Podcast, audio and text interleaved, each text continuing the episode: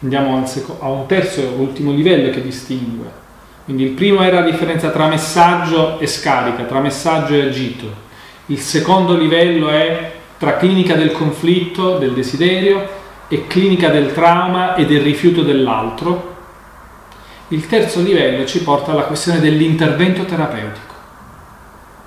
Nella clinica de, della nevrosi, voi essenzialmente, se avete una trama, potete compiere due, eh, i due tipi di interpretazione di cui si parla per esempio in ambito lacaniano, dove l'interpretazione funziona come una punteggiatura, è come se noi sottolineassimo alcune parole per far sorgere un interrogativo su quelle parole. Quindi nella punteggiatura, eh, la logica della punteggiatura è la logica dove noi alimentiamo la produzione di senso. Noi ci possiamo poggiare sull'interpretazione. E c'è anche l'interpretazione che funziona non solo come punteggiatura, ma anche come taglio. Per esempio il tempo variabile della seduta può avere la funzione sia di punteggiatura, sia di taglio. Quando è punteggiatura, noi per esempio sottolineiamo una parola, una paziente eh, adolescente che ci racconta in seduta che lei è una paziente obesa e questa paziente eh, ci dice che avendo lasciato il suo fidanzato per un altro si è sentita un infame. E allora noi mentre ascoltiamo quel significante infame ci limitiamo semplicemente a dire ah, ti sei sentita infame. Boh.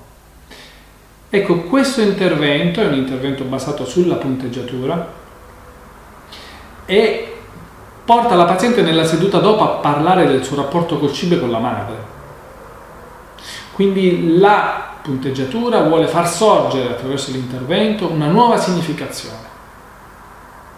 Una nuova significazione e una nuova esplorazione. L'intervento basato sul taglio invece è un intervento che cerca di fare in modo che il soggetto incontri quella parte da cui si difende. Potremmo dire quella parte rispetto a cui è orfano rispetto alle aspettative dell'altro.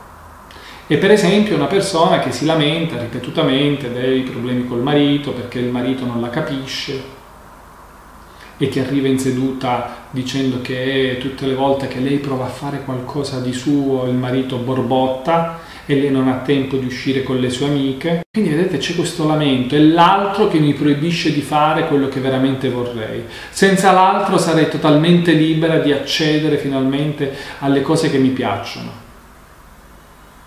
Ecco, il passaggio della interpretazione come taglio vuol dire far incontrare alla paziente quando ci racconta le sue esperienze amorose e sospendere la seduta in quel punto in cui si era commossa mentre ci raccontava che una volta aveva avuto l'occasione per, potremmo dire, andare al di là delle colonne d'Ercole di quello che era già definito, eppure aveva tremato lì, eppure era indietreggiata di fronte a quel viaggio lì. E quindi si vede come nascondersi dietro questa idea che l'altro mi proibisce di fare quello che veramente voglio, è stato lo stratagemma per difendersi da assumersi la responsabilità di fare conti con quella parte di sé che non si riesce a governare. Dal punto di vista lacaniano potete vedere l'isteria come difesa dal godimento femminile, l'isteria come difesa dalla posizione femminile. Tant'è che in ambito lacaniano si dice che l'isterica, la posizione isterica è una difesa dalla posizione femminile. Tenete presente che anche quando facciamo i colloqui di coppia, tendenzialmente una donna può scivolare, se è una nevrosi, su questo versante qui. E l'obiettivo è di aiutare, se volete, da un lato il partner maschile o chi occupa diciamo, quella funzione lì, nella posizione di chi non tappa soltanto il bisogno dell'altro di aiutare quel soggetto a non svolgere soltanto eh, l'essere ideale per l'altro, di non trasformare la relazione in una performance. Quindi di non cedere a quella tentazione lì, di non pensare che se io faccio una buona performance sarò amato, di non pensare che se io sarò ideale per l'altro, finalmente l'altro mi amerà.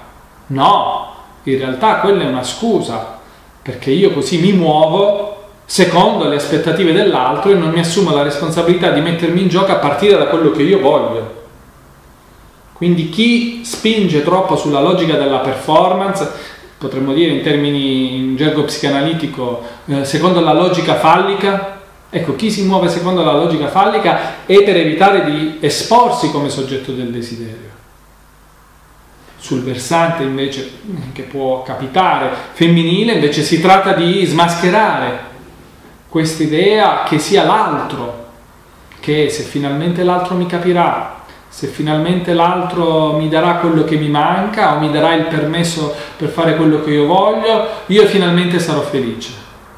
Vedete, in entrambi i casi si tratta di spingere un soggetto nel, io la chiamo l'esperienza dell'uomo sul canotto.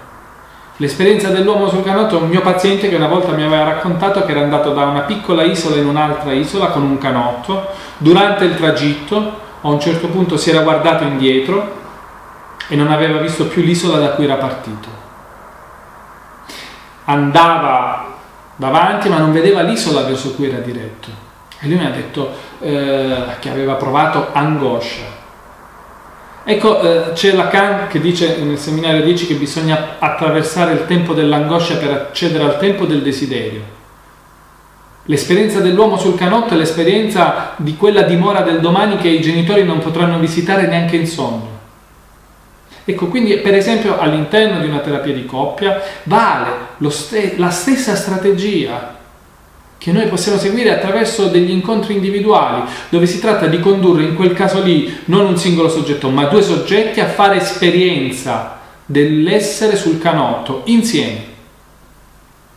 La possibilità di stare insieme e inventarsi il proprio modo singolare di fare legame di coppia può avvenire solo se si fa esperienza dell'essere sul canotto. Ecco, questa è la logica della rettifica soggettiva. Lacan, sempre nella direzione della cura, parla della rettificazione soggettiva dei rapporti con il reale, che è appunto questa cosa qui, che viene favorita soprattutto dall'interpretazione come taglio, cioè io faccio incontrare al soggetto quella parte da cui si difende, è come se noi non facessimo sconti al soggetto. È come se noi cercassimo di condurre il soggetto verso il reale, verso l'esperienza di stare sul canotto, verso la sensazione di essere orfano. Jung in maniera mirabile diceva non ci si incontra che da soli. Ecco, è a partire da quella solitudine lì che può sorgere un vero incontro. E a partire da quella dimensione lì che può sorgere quella che eh, a me è capitato qualche anno fa di pubblicare un libricino e di chiamarla invenzione della coppia. E quando noi ascoltiamo le coppie ci dobbiamo occupare proprio se c'è stata esperienza del canotto nella fondazione del legame di coppia. Questa è la logica della rettifica soggettiva che come vedete ci ritroviamo anche nel lavoro con le coppie. Poi vedremo che questo è importante non solo se quella coppia è una coppia coniugale, una coppia dove c'è una questione amorosa, ma anche quando la coppia è una coppia genitoriale. E addirittura di questo livello è importante tener conto anche se stiamo ascoltando una coppia di genitori separati.